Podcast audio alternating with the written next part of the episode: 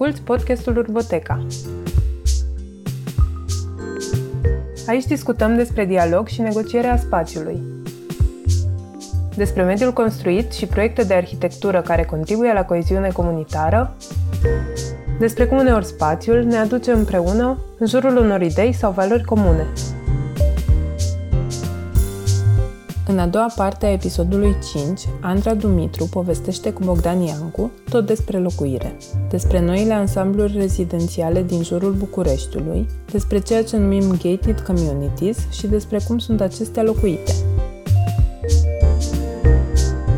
Bogdan Iancu este lector universitar la Departamentul de Sociologie al Facultății de Științe Politice a SNSPA și cercetător la Muzeul Țăranului Român din București. Bogdan este doctor în antropologie și etnologie, a participat la stagii de pregătire și cercetare la mai multe universități din Europa și la cercetări de teren cu finanțare națională și internațională. Este de asemenea interesat de cum locuiește noua clasă de mijloc a Bucureștiului.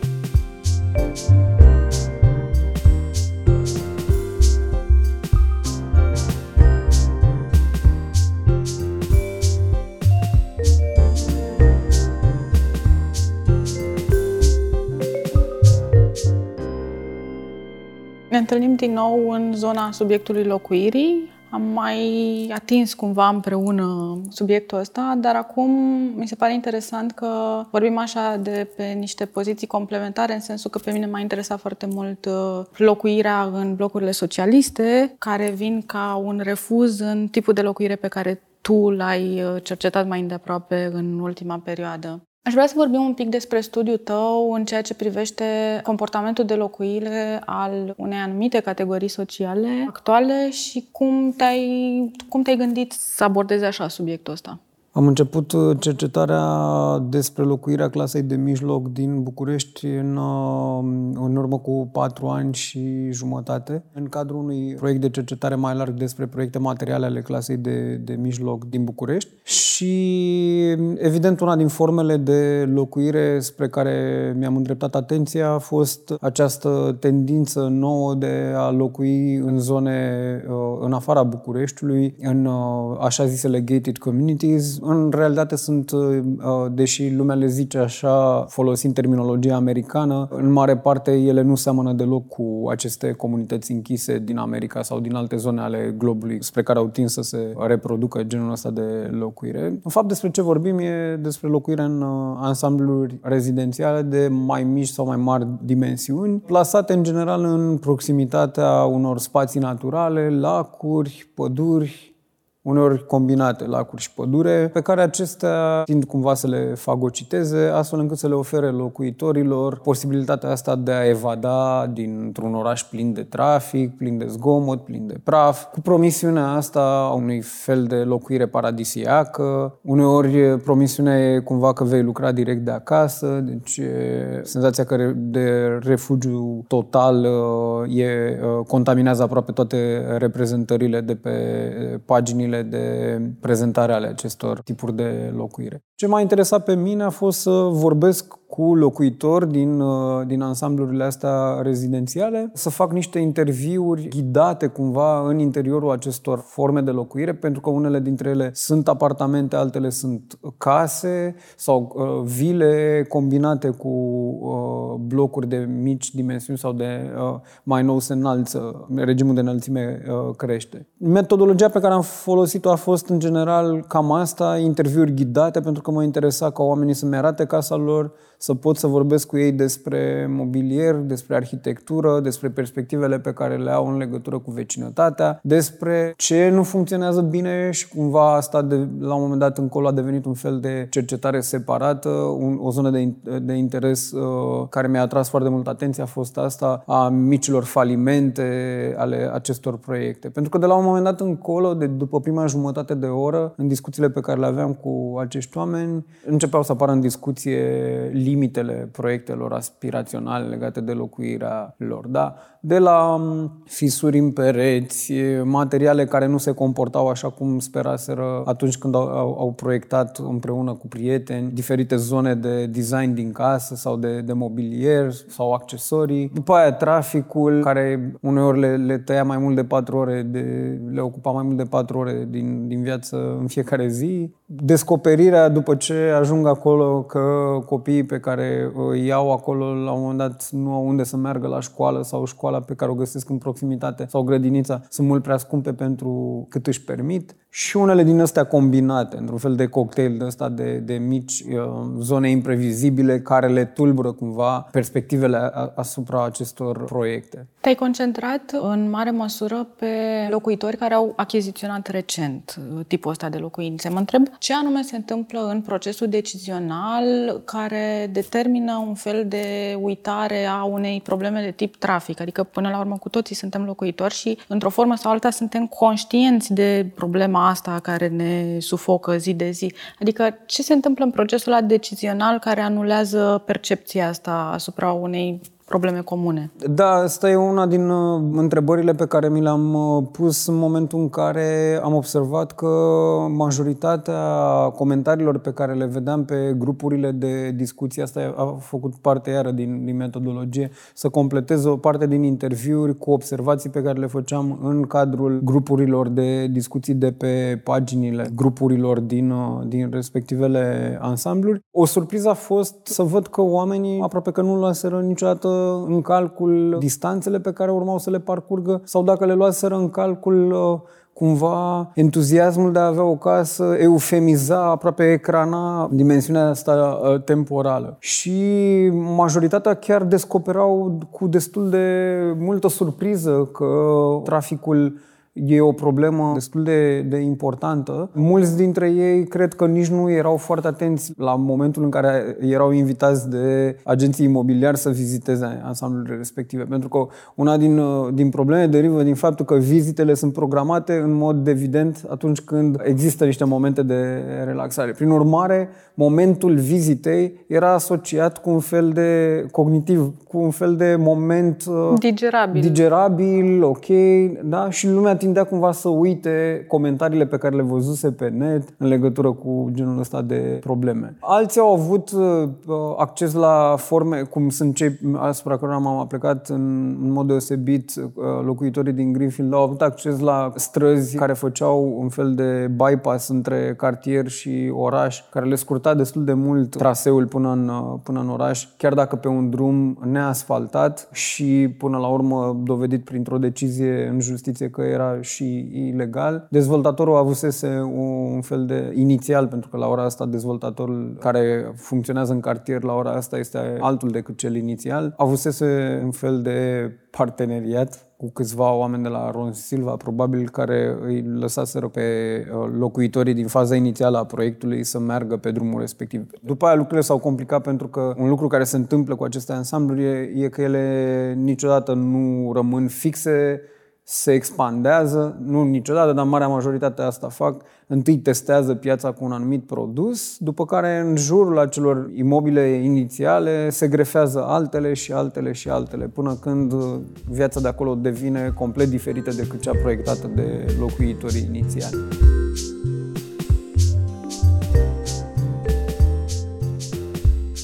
Documentându-mă un pic despre problema asta a drumului forestier din Greenfield, apropo de ce ai spus tu, nu știu dacă ar fi putut funcționa ca o strategie de marketing sau ca un plus, dacă dezvoltatorul oferea și accesul la drumul ăla, poate că altfel ar fi fost apetitul posibililor cumpărători, dar am aflat că drumul ăla a fost deschis de undeva din anii 70. Drumul respectiv era un drum care ducea, și asta trebuie să spunem, către o parcelă pe care eu am găsit-o pe niște hărți ca cadastrale către un fost CAP. Deci pe o hartă cadastrală de dinainte de 90, spațiul pe care este construit la ora asta Greenfield, probabil că locuitorii nu știu asta și poate pe unii nici nu interesează, acolo a fost un fost CAP și pe harta cadastrală apare ca teren degradat. Este un drum care a fost asfaltat pe o bucățică mică. El e un, un drum forestier. E important de spus că da, pentru astfel de forme de locuire sunt importante scurtăturile de, de genul acesta. Marea problemă este că dezvoltatorul a încercat încercat, cel din faza inițială, a încercat o scurtătură care s-a dovedit ilegală. Mare parte din locuitori s-au găsit prizonieri unei situații imposibile la acum uh, câțiva ani, când au și început protestele de acolo, aceea că atunci când au cumpărat, acel drum apărea pe prezentările de marketing ca fiind accesibil, pentru a descoperi după aia că prin această decizie legală drumurile forestiere nu sunt practicabile de către publicul uh, de tot felul. Da? Ele sunt drumuri cu regim special, pe ele trec animale și așa mai departe. Ca să luăm cronologic, ce s-a întâmplat de fapt? Înțeleg că au fost proteste destul de masive, nu doar în interiorul ansamblului rezidențial, ci mai mult chiar în Piața Victoriei. Cum a fost tensiunea asta internă acolo reflectată de-a lungul timpului? Ce s-a întâmplat, ca să simplificăm un pic, e că locuitorii după această decizie au descoperit că dezvoltatorul îi păcălise. Moment în care au început protestele împotriva dezvoltatorului prin bannere care plasate în balcoanele uh, locuitorilor care denunțau această stare de fapt. Eu am vizitat cartierul exact când s-a declanșat protestul ăsta. În momentul respectiv, uh, dezvoltatorul a decis să mute biroul de vânzări undeva la, la intrarea în cartier dinspre drumul național, astfel încât potențialii cumpărători să nu aibă acces la aceste benere, să nu vadă toată povestea asta, deși evident că cine se documenta cât de cât minimal final ar fi observat că lucrurile nu sunt ok acolo. După care, dându-și seama că dezvoltatorul nu îi mai poate ajuta, locuitorii și-au orientat atenția către autorități, de la Primăria Generală a Capitalei până la guvern. Este unul din momentele etnografice ale cercetării mele, participarea la un protest care a avut loc exact când guvernul Grindeanu pica. Locuitorii de acolo, în jur de 3-400 de persoane, se regăseau în fața guvernului protestând și solicitând guvernului guvernului să treacă acest drum într-un alt regim, astfel încât să-l poată practica. Ceea ce mi s-a părut un pic ciudat și în același timp interesant era că pe aceiași oameni îi vedeam, unii dintre ei sunt și uh,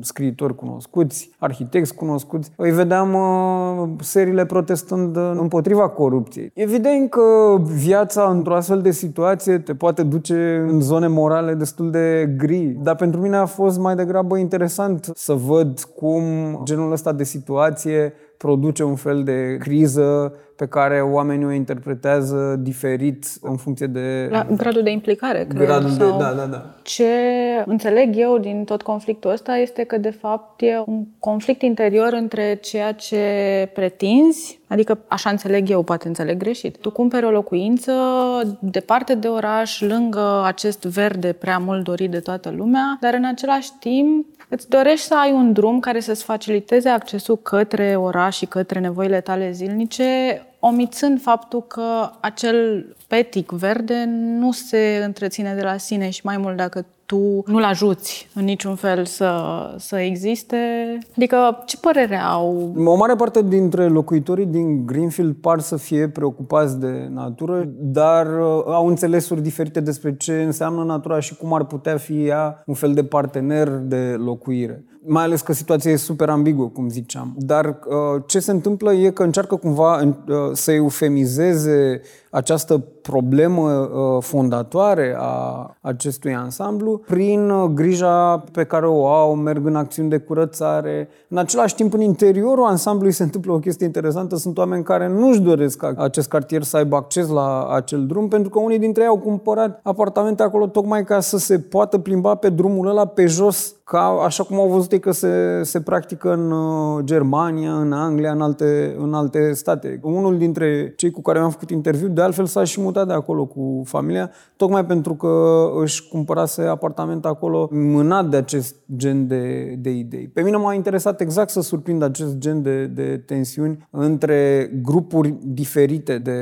locuitori care au aspirații și înțelegeri diferite asupra ceea ce înseamnă un astfel de tip de locuire. De altfel, eu găsesc uh, cazul Greenfield simptomatic pentru un anumit tip de înțelegere a locuirii în astfel de ansambluri, care în mare parte vin cu o lipsă de urbanitate pe care după aia o așteaptă să fie produsă de autorități. Și aici ceea ce mi se pare mie interesant e că o mare parte dintre acești locuitori nu-și pun în faza inițială nu numai problema traficului, dar nu-și pun problema lipsei lipsei de urbanitate, acest uh, green escapism, cum îl numește literatura, nu? Deci, evadarea asta verde și așa, li se pare suficientă pentru, uh, pentru momentul de, de achiziție, nu? Pentru că, evident, aflarea în traficul bucureștean supraaglomerat, zgomotul și o grămadă de alte surse de nervi îi împing în mod natural cumva să, să caute astfel de, de soluții. Problema e că e nu, marea majoritate și nu numai, repet, nu e numai Greenfield, eu, eu l-am remarcat după aia cam peste tot, apare această lipsă de urbanitate pe care o așteaptă după aia din partea statului. Să vină să facă grădinițe, să vină să facă școli,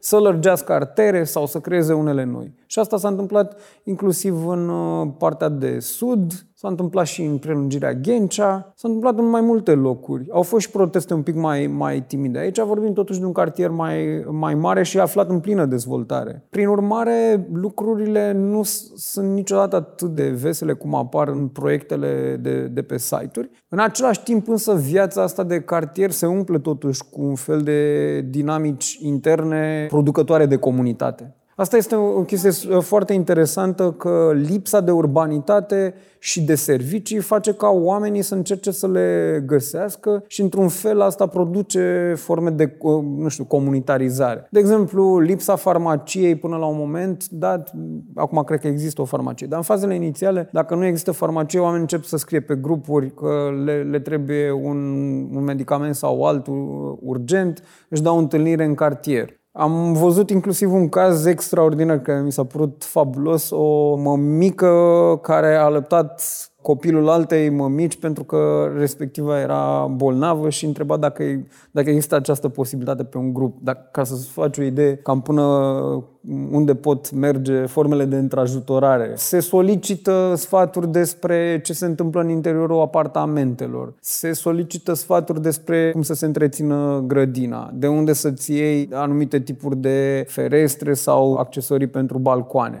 Încep să, să apară asociațiile de locatari. Într-o fază inițială ei vin acolo gândindu-se că gata, au scăpat de orașul cu resturile lui socialiste în care toată lumea îi supraveghea și așa și se uitau unii la alții și vin cu aceste idei despre cum aici deodată gata suntem ca în vest, intimitate, nimeni nu se mai uită la nimeni și după aia încep și micile probleme. Aceste ansambluri au și ele un fel de coerență și au un, un uh, regulament de ordine interioară care reglementează ce poți și ce nu poți să faci. Dar oamenii sunt întotdeauna în căutarea unui eu autentic al locuirii și așa mai departe și apar probleme. personaliza exact. spațiul de la apariția aerului condiționat până la montarea ferestrelor în balcoane și tot felul de intervenții de genul ăsta, devin obiectul unei scrutinizări de astea uh, uh, compulsive, uh, ce a făcut vecinul, cine e ăla, de ce aici suntem ca în ferentare, aici suntem ca în ghetou și așa mai departe. Deci pe lângă ăstea de întrajutorare mai există forme de comunitarizare care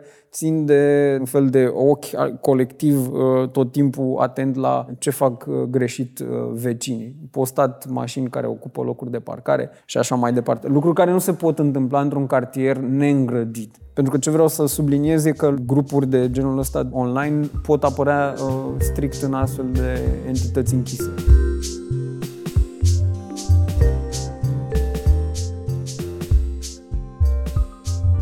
Apropo de caracterul de îngrădit, cât de ușor ai fost acceptat în grupurile astea? Nu sunt toate accesibile. Majoritatea celor pe care eu am fost prezent nu sunt numai acolo, sunt în, în majoritatea ansamblurilor mari. Am, am reușit să intru și pentru că uh, unele din ele tind să fie grupuri în care lumea vinde apartamente, închiriază, oferă servicii iar eu, într-o fază inițială, chiar căutam pentru o rudă apropiată, căutam, că de fapt așa mi-a și venit ideea, nu, într-o fază inițială nu, nu mă interesa. Adică nici N-ai nu fost un semi-intrus. Nu, chiar vreau să pun niște întrebări și chiar am făcut-o. Deci uh-huh. am vorbit uh-huh. cu mhm. cineva de acolo, am încercat cumva să văd cam care sunt prețurile, ruda respectivă mă întreba dacă cum e cu parcarea și așa mai departe. Deci cumva am încercat să mă pună să fac un fel de etnografie pre-cumpărare. Și atunci mi-am dat seama că ar putea deveni totuși o parte interesantă de metodologie. Tu ai observat de-a lungul timpului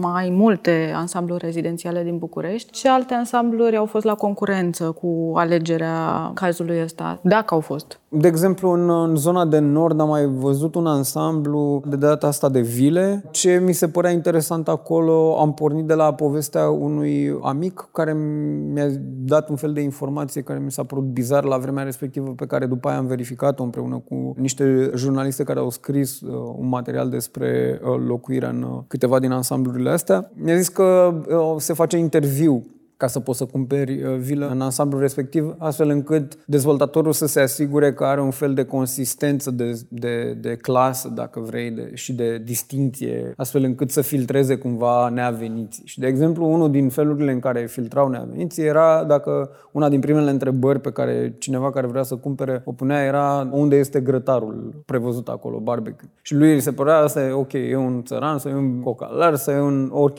Deci din toate registrele astea de invective. Uh, uneori uh, îmi ziceau că au auzit de cazuri în care au fost respinse persoane care nici măcar n-au întrebat, dar părea că se uită după grătar așa din... din, din Căutat din privire. Da, da, da.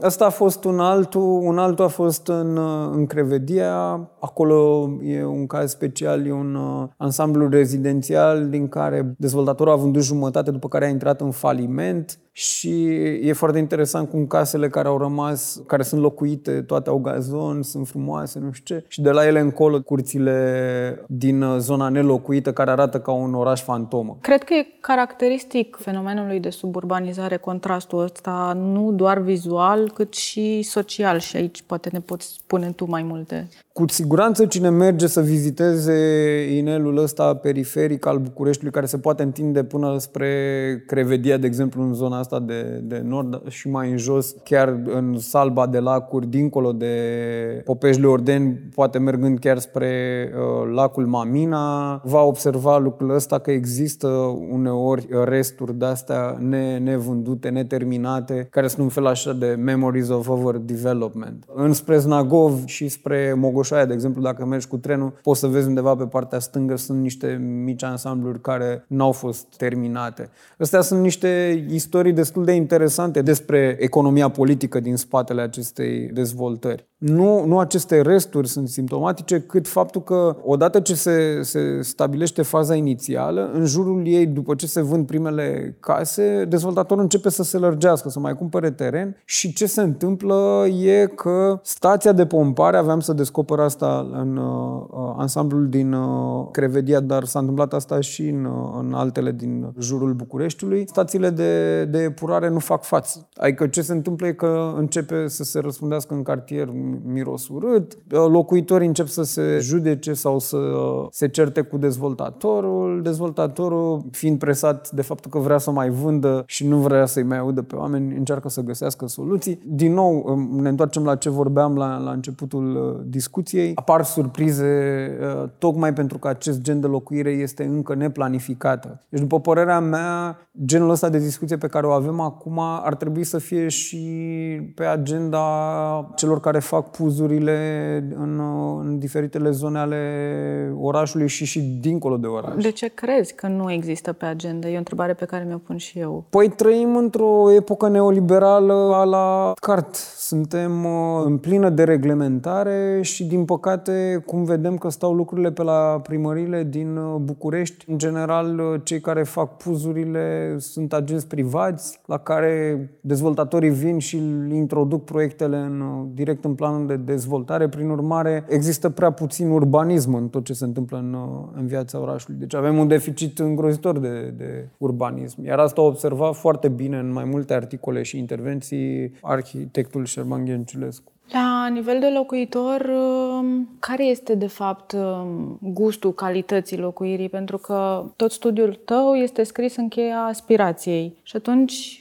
toate cele spuse de dinainte, cred că și na, interviurile pe care le-ai făcut cu, cu locuitorii, cred că ți-au dat un insight despre cum percepi calitatea locuirii odată ce s-au mutat acolo și au apucat să stea o perioadă mai mică sau mai mare de timp. Percepțiile despre calitatea locuirii se redefinesc perpetu. O mare parte dintre locuitorii acestor ansambluri, dacă constată că în timp dezvoltatorul începe să permită sau să, să producă servicii de care au nevoie, în timp încep să fie destul de mulțumiți de viața lor acolo. În schimb, dacă lucrurile astea nu funcționează, încep să-și perceapă un fel de diminuare a statusului de clasă, să aibă senzația unui fel de participare la un joc piramidal de tip FNI sau... Adică încep să facă ironii și autoironii pe paginile comunităților din ansamblurile respective. La unii există însă și o muncă de autoconvingere că după ce au dat atâția bani, cumva nu le vine să creadă sau să admită că au greșit. Prin urmare, există și un fel de muncă de asta de autoconfirmare că decizia pe care au luat-o e cea mai bună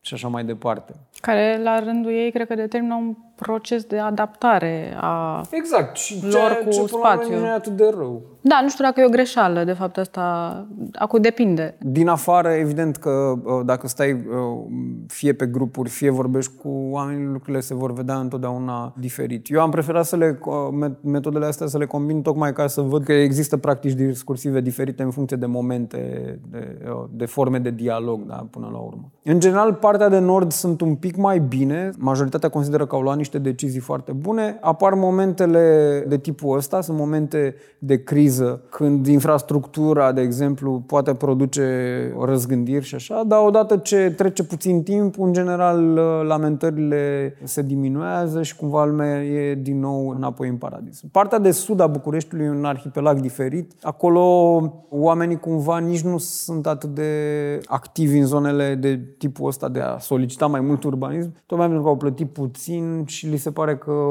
au plătit exact cât face. Deci, prin e urmare, eu asuma. Dar există și acolo oameni care sunt preocupați în general să pună ceva presiune politică. Și cu asta chiar aș vrea să ating un, un subiect important, legătura cu peisajul politic, uh, care de multe ori e destul de complicată pentru că o mare parte din oamenii ăștia își păstrează adresele din București în buletin ca să-și poată da copiii la școli, nu pot vota, au discuții destul de contundente cu administrațiile locale, care după aia, prin locuitori și și ele direct, locuitorii mai vechi, îi taxează că de vreme ce nu își mută rezidența acolo, n-au niciun drept.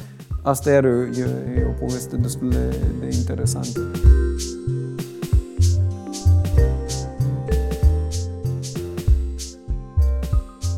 Pentru că ai făcut paralela între zona de nord a orașului și zona de sud, te-aș întreba dacă și construcțiile diferă la nivel de calitate și ce tipologii de construcții ai regăsit în, în zonele astea locative. În zona de nord a Bucureștiului predomină construcții de inspirație germană, destul de simple, în forme care amintesc de cartierele middle class sau low middle class din Berlin, 3-4 etaje, altele amintesc de suburbiile americane prin dispunerea caselor într-o formulă de asta de casă pe luză, casă pe luză. Sunt câteva chiar undeva în uh, zona de nord-est și de nord-vest a Bucureștiului. Altele sunt de inspirație britanică, altele sunt de inspirație, nici nu știu cum să zic, eclectică cumva. Sunt porționate în așa fel încât să poți să-ți alegi tu în ce secțiune vrei să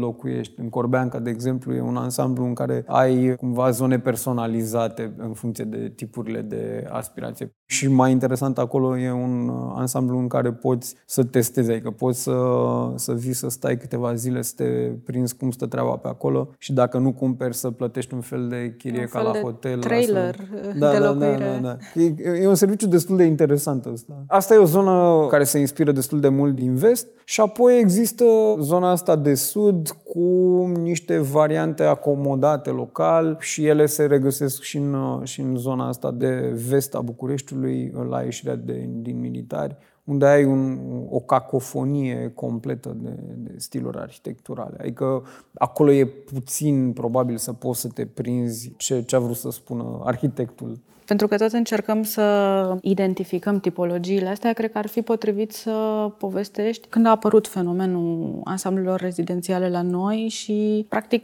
Cum a început suburbanizarea caracteristicilor în București? În București, primul ansamblu rezidențial pe care îl găsim documentat este satul francez, așa zisul sat francez, care nu era deloc, nu avea aspectul unui sat, era o combinație de, de blocuri medii și un pic mai înalte, dar și cu ceva case așa, o zonă închisă destinată expațiilor care la începutul anilor 90 veneau în România și descoperau un oraș gri plin de câini maidanezi și de persoane triste care li se păreau periculoase. Și apare această formă de locuire pentru expați, cu piscină, cu tot ce trebuie. Și foarte târziu, după părerea mea, la vreo aproape 10 ani după, încep să apară ansamblurile rezidențiale. Asta după ce, așa cum notează Ștefan Ghenciulescu, apar vilele noilor îmbogățiți în parcele, foste parcele agricole sau extensii ale unor mici sate din jurul Bucureștiului. Apar aceste parcele pe care se tot grefează vile și imediat după ele, așa cum zice și el, încep să apară ansamblurile rezidențiale care încep să rentabilizeze parcelele. Valoarea astea. proprietății. Da, da, valoarea proprietății. Și asta se întâmplă pe la jumătatea anilor 2000, când apar creditele pentru că de altfel creditul a fost un instrument esențial în apariția acestor peisaje și pentru altele a fost acest instrument care s-a numit prima casă, care de fapt a și produs niște forme de locuire destul de, de triste, pentru că reglementând uh, la, la o sumă de 60.000 de euro la un plafon, evident că încercând să, să-și caute forme de rentabilitate maximă, dezvoltatorii au făcut rabat de la calitate ca să-și poată păstra o, o parte din suma asta. Prin urmare, au construit mai rău decât se construia înainte de 90, așa cum arată câteva din articolele pe care le-am citit în, în ultimii ani. Deci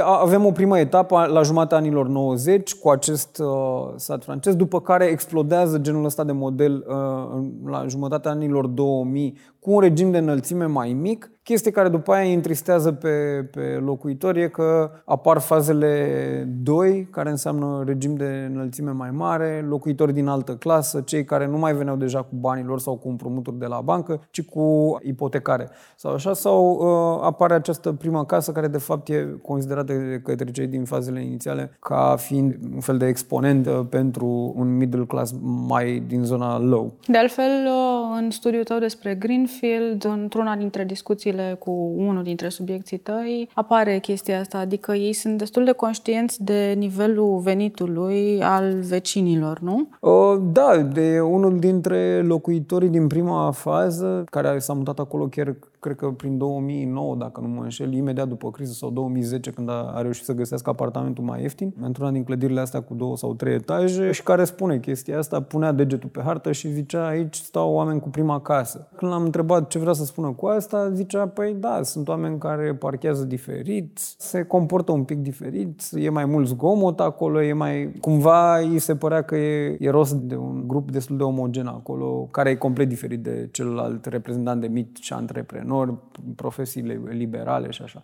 Adică pentru ei, cumva, publicul ăsta corporate, care nu e din zona înaltă, corporate, era deja un fel de altă clasă. Dar acum ce era interesant e că și pentru cei de acolo, din zona asta cu prima casă, și chiar am făcut interviuri cu oameni care își luaseră exact pe, pe prima casă apartamente acolo, apărea un alt dușman de clasă, cel de la 9 etaje. Au început să vină taximetriști, indexau cumva pe noi veniți ca fiind din low middle class sau chiar precariat cumva și asta îi, îi sperie puțin, cum ai că au început să vină oameni din din zona asta acolo. Deci cumva să le deterioreze consistența de clasă. Atmosfera. Da, da. și atmosfera.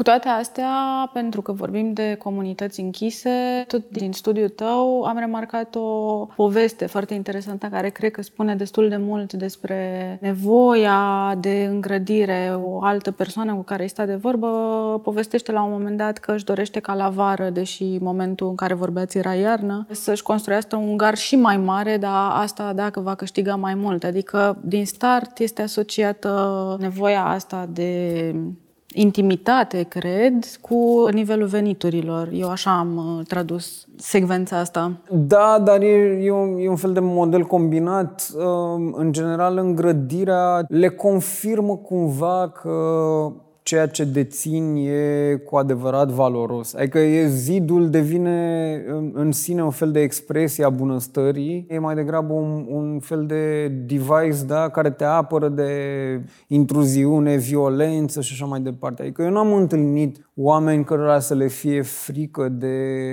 că vin și sunt invadați, de cineva care le-ar putea sări. Asta, ci că gardul e mai degrabă o chestie care protejează privirile intrușilor, dar devine și un fel de cutie da, în care lumea nu are acces, dar se uită la ea ca și cum ar fi ceva dezirabil. Dar, în general, nu am, nu am găsit decât foarte rar uh, preocupare de asta extremă pentru încercuire. Adică, evident că oamenii se simt mai în siguranță cu aceste împrejmuiri, dar ele nu sunt atât de violente cum sunt în, uh, în America și nici intrările nu sunt atât de dure. De cele mai multe ori am văzut bariere care nici nu contau sau pasnici super drăguți, bodyguards care mai degrabă se ocupă cu recuperarea trotinetelor sau obiectelor pierdute prin cartier. Tind să devină un fel de bun gospodar, cum le-a zis un uh, coleg antropolog cu care am avut la un moment dat un proiect de cercetare despre bodyguards din uh, București. Și marea majoritate, da, de fapt tind să fie un fel de bun gospodar care reglează un pic Psihologic cu... Uh, funcționează, da, da, da, doar da, așa. Da. Li se și fac cadouri. Um, Cui? Lor, echipelor de la pază și protecție în unele cartiere care oamenii le strâng de Paști sau de Crăciun pentru că îi simpatizează, că îi ajută cu chestii pe acolo, le, le fac mici pachetele cu cadouri de sărbători. Deci sunt asimilați cumva comunității, dacă da, putem da, da, să vorbim da, da, de o da, comunitate. Da. Pe cum am zis, ele devin comunități, sunt, ele sunt proiectate ca un fel de arhipelaguri de individualități, da? de persoane care cumva Chiar dacă se spune, deci pe, pe unele din astea se spune vei fi vecin cu oameni asemănători ție, dar nu ți se sugerează niciodată că vezi, sau foarte rar că vezi fi o comunitate, da? Ei bine, e, efectul de comunitate se produce în, în peisajele astea, de multe ori, așa cum ziceam, ca un fel de mecanism compensatoriu la, la lipsuri. N-aș vrea să compar cu perioada socialistă când era penurie, dar vreau să spun că există ceva și când oamenii încercau să se ajute. Dar e ceva care seamănă destul de mult, asta că lipsurile te duc undeva, produc comunitate și după aia ea uh, cu timpul tinde să, să rămână așezată ca atare.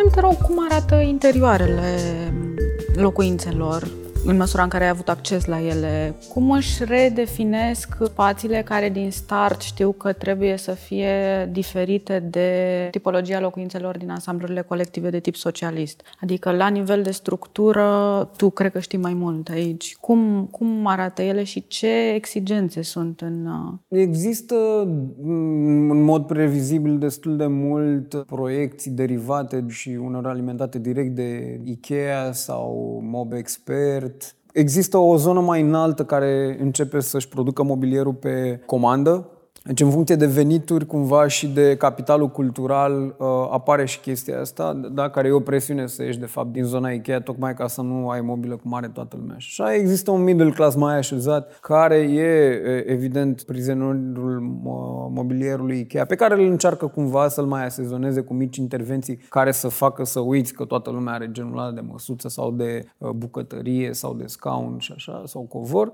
Există foarte multe plante, deci este o mică obsesie pentru plante și uneori nu numai pentru ele ca uh, decorative, uneori chiar în formă productivă. Chiar și în, uh, în cartiere rezidențiale sunt oameni care au început să planteze ierburi aromatice, roșii, pomi, adică apare această fantasmă compensatorie pentru cei care nu își permit casă pe pământ, cumva să o reproducă în jurul parterului sau în balcon să încerce să producă o mică grădină. Deci e această cum să zic, Fantezie, tendință, da, cumva. da. Această tendință de a recupera natura, deci cu cât văd pe net că avem uh, o încălzire globală și că există probleme climatice și așa, cumva încearcă în bulicica aia așa să infuzeze, să o infuzeze cu cât mai multe elemente naturale. Obsesie pentru parcare, evident, mașină, locuri de parcare sunt foarte scumpe, uneori ajung la valoarea unei mașini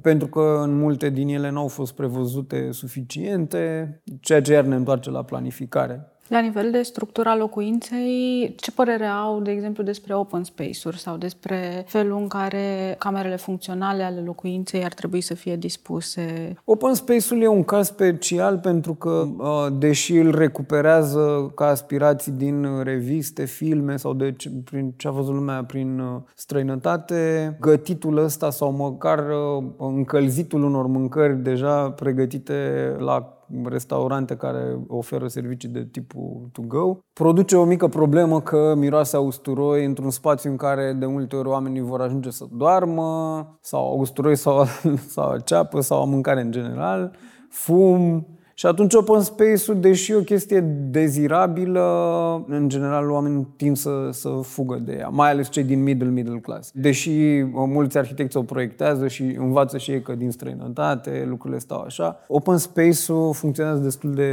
puțin la noi ca intenție de achiziție. Lumea nu se acomodează cu, cu chestia asta. Să atingem un pic subiectul domesticirii spațiului public, zonele verzi, ce se întâmplă cu ele în mm. ansamblurile rezidențiale? În zonele verzi ale ansamblurilor rezidențiale, atât cât ți se permite prin uh, regulamentele de ordine interioară care sunt mai mult sau mai puțin uh, draconice, lucrurile tind să stea fie aseptic, adică nu, nu ți se dă voie să faci nimic, dar încerci cumva să eufemizezi dacă apare un gărduleț în spatele lui, să plantezi flori și să mai pui o umbreluță și să enervezi cu asta pe câțiva vecini care după aia te vor denunța și așa, sau nu sunt atât de draconice și atunci toată lumea face cam ce taie capul și din nou se ajunge la un fel de mic conflict, că sunt și oameni care zic nu, nu merge, nu e bine așa, e prea multă cacofonie. Dar, în general, lumea tinde să facă cam ceea ce vede că se întâmplă în, la retail. Multe din uh, magazinele astea mari de desfacere dau tonul fantasmelor ăstora. Eu ce am văzut e că începe să prindă trendul ăsta cu plante pe care lumea l-a rejectat înainte pentru că zicea, ok, mama și cu bunica făceau asta pe scară, râdeau de chestia asta. Acum, dintr-o dată, există această efuziune care e și alimentată de consum de bloguri ale unor personalități din zona asta de influență în consum, care tind să dea tonul în povestea asta. După aia există o mică obsesie cu balansoarul, cu pergola, cu așezarea asta într-o zonă de casa să devină un fel de casă de vacanță, de fapt. Cultura e... timpului liber, cum da, da, da. materializată. De mult, da, dar ce vreau să spun e că de foarte multe ori aceste zone nu sunt folosite nici măcar la jumătate din potențialul lor. Ele devin un fel de semn sau un fel de contradicție între mituri, contradicție între ceea ce aș putea să fac și ceea ce se va întâmpla cu adevărat. Că nu, nimeni nu îi împiedică să viseze că... Aspirații, din nou. Aspirații. Sunt și case, am fost în case în care existau camere care nici nu fusese umplute cu nimic. Deci ajungeau, erau foste dormitoare care erau umplute cu rufe și cu plante. Pe am, am sesizat și eu uh, simptomatologia asta la apartamentele construite în perioada socialistă, adică erau oameni care de-abia se mutau, își luau cu trei camere, dar nu aveau nevoie de trei camere și una devenea un fel de mic depozit, o zonă foarte de tranzit, așa, în economia locuinței. Da, există o tendință de a solicita mai mult spațiu decât ai nevoie, tocmai pentru că ceea ce noi vedem în reclame e foarte aerisit, da? Și atunci încerci să-ți imaginezi că vei avea de, nevoie de mai mult spațiu, de vreme ce obiectele nu mai trebuie să stea aglomerate, așa cum se întâmpla în perioada socialistă, nu? unde aveam masa aia în centru, pe covor, în jurul ei scaune, în jurul scaunelor mobilă și aproape deloc spațiu de mișcat în jur.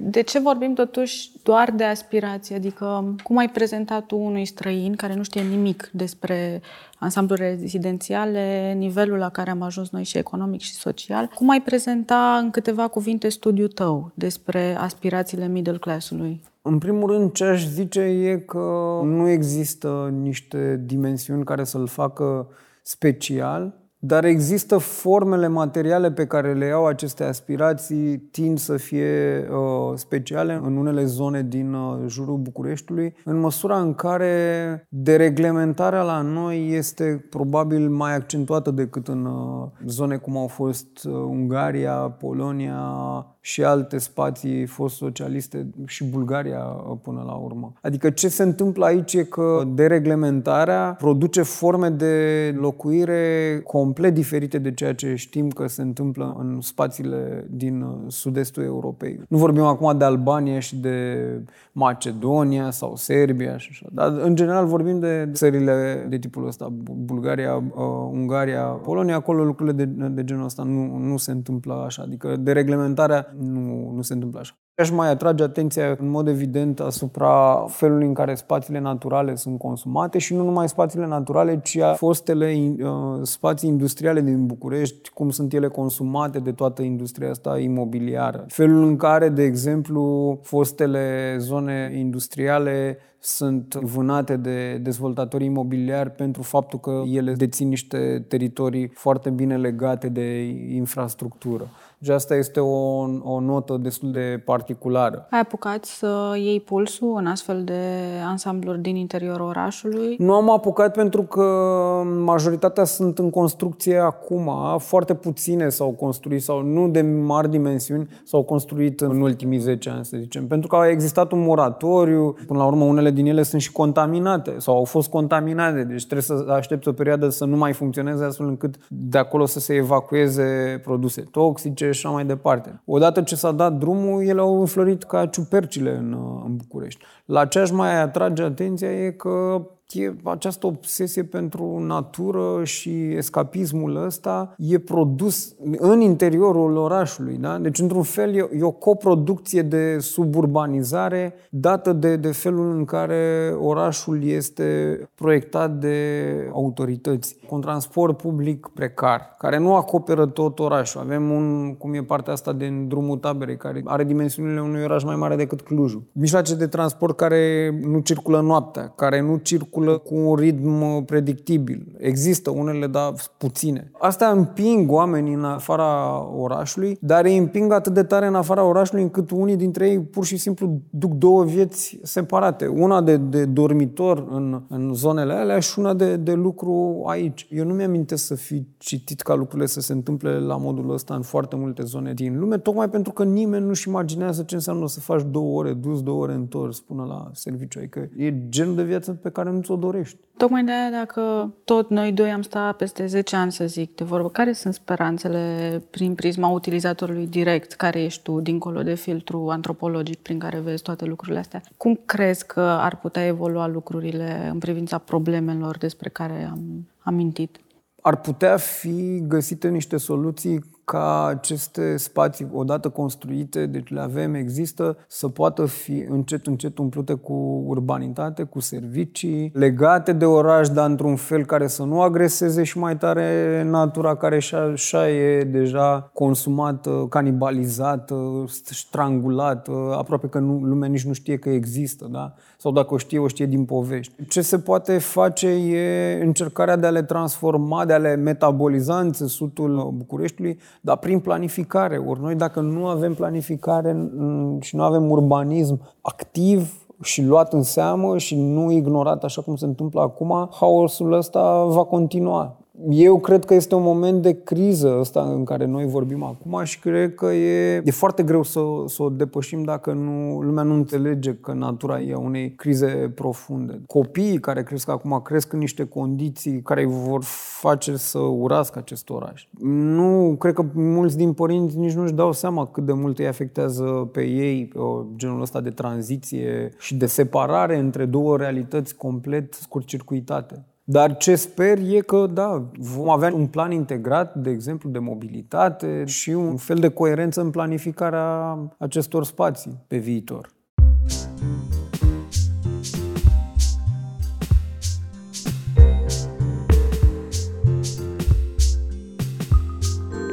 Îți mulțumim că ne-ai ascultat! Găsești și celelalte episoade pe site-ul urboteca.ro pe SoundCloud, pe YouTube sau pe aplicațiile de podcast. Dacă ți-a plăcut discuția și subiectul ți se pare interesant, dă mai departe episodul pe ce canal ți este la îndemână. Urmărește Urboteca pe Facebook și Instagram, unde te ținem la curent cu ce mai facem.